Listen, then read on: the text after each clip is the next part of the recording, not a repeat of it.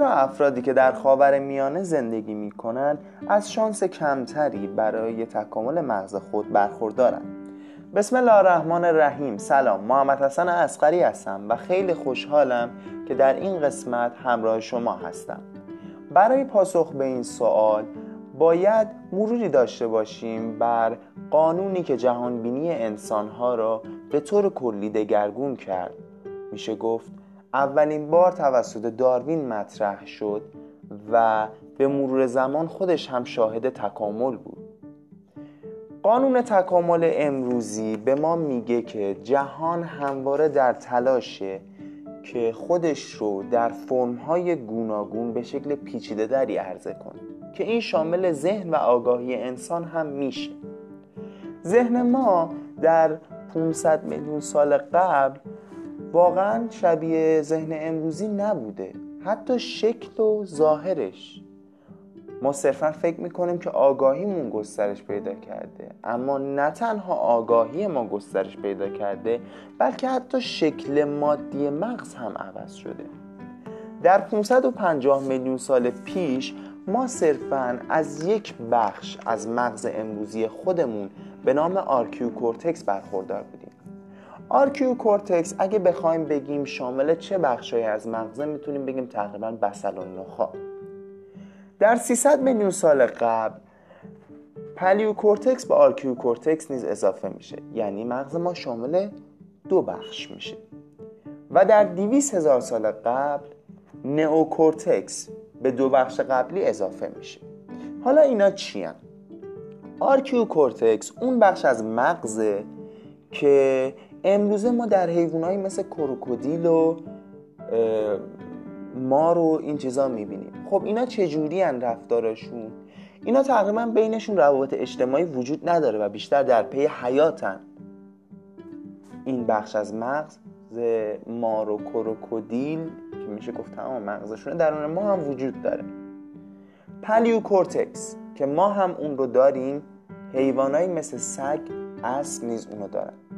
paleocortex که دویست نه 300 میلیون سال قبل به ما اضافه شد عاطفه حافظه و ارتباطات اجتماعی رو درون خودش شکل داده. و نئوکورتکس چیزی که جهان مادی رو عوض کرد و سلطه انسانها رو به ارمغان آورد. دیویس هزار سال پیش میشه گفت ذهن آگاه ما. چیزی که امروز می‌بینیم این دستاوردهای گوناگون بشری فرستادن انسانها به مریخ و از این دست کارها میشه گفت حاصل neocortex ه. neocortex یکی از مهمترین بخشای مغزه. نئوکورتکس سابقه چندانی نسبت به paleocortex و archeocortex نداره. احتمالا شما گمان کردید که با اومدن neocortex paleocortex و archeocortex از کار افتادن. اما نه. همونطور که گفتم این دو بخش همچنان در ذهن ما وجود دارن و به موقعش به کار میافتن. یعنی به موقعش ما شبیه مار و کرکودیل در پی حیات میشیم. خودتون رو تصور کنید در موقعیتی که مثلا درون سینما نشستید و یکی با تفنگ بلند میشه شروع می‌کنه به تیراندازی. خب طبیعیه که شما در اون لحظه اون بخش نئوکورتکستون فعال نیست. paleocortex و archeocortex تون فعاله. پی حیات خودتون هستید. پس اینجا جواب سوال ما معلوم میشه.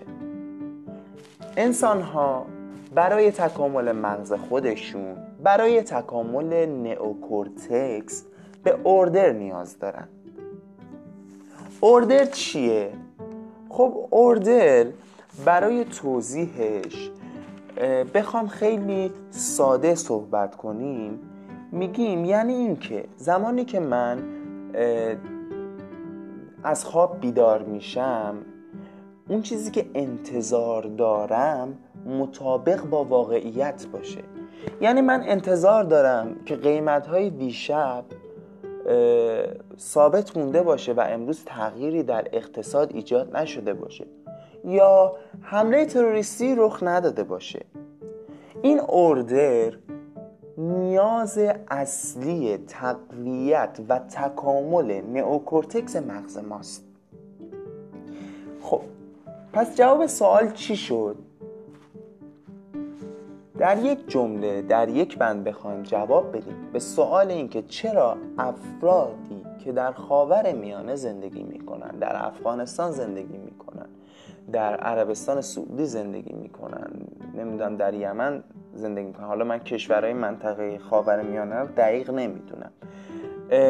از شانس کمتری برای تکامل مغز خودشون برخوردارن میگیم از اون جایی که اوردر به طور کامل و وافی در کشورهای پرتنشی همچون کشورهای منطقه خاور میانه کشورهای آفریقایی تقویت نمیشه باعث میشه که نئوکورتکس که یک بخش تازه و فوق کاربردی در مغز ماست نیز تکامل پیدا نکنه و تقویت نشه.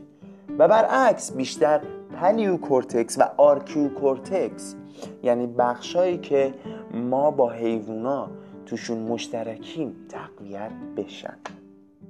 این بود از جواب سوال ما که تقریبا شباهتی با همون هرم مازلو داره. پس زمانی که ما رنگ آرامش رو نبینیم زمانی که ما خودمون برای خودمون یک ثباتی رو به وجود نیاریم و تنش ایجاد کنیم این یه بخشه و یه بخش دیگه مشکلات منطقه‌ای و سیاست اون اردر ما رو به هم بریزه باعث میشه که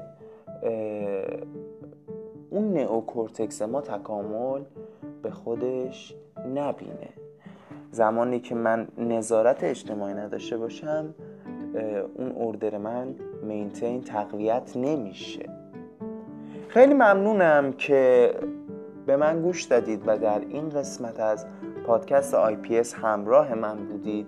امیدوارم که براتون مفید واقع شده باشه و خیلی خوشحال میشم که این پادکست رو با دوستانتون رو هم به اشتراک بگذارید و راجبش نظر بدید. خیلی ممنون. خداحافظ.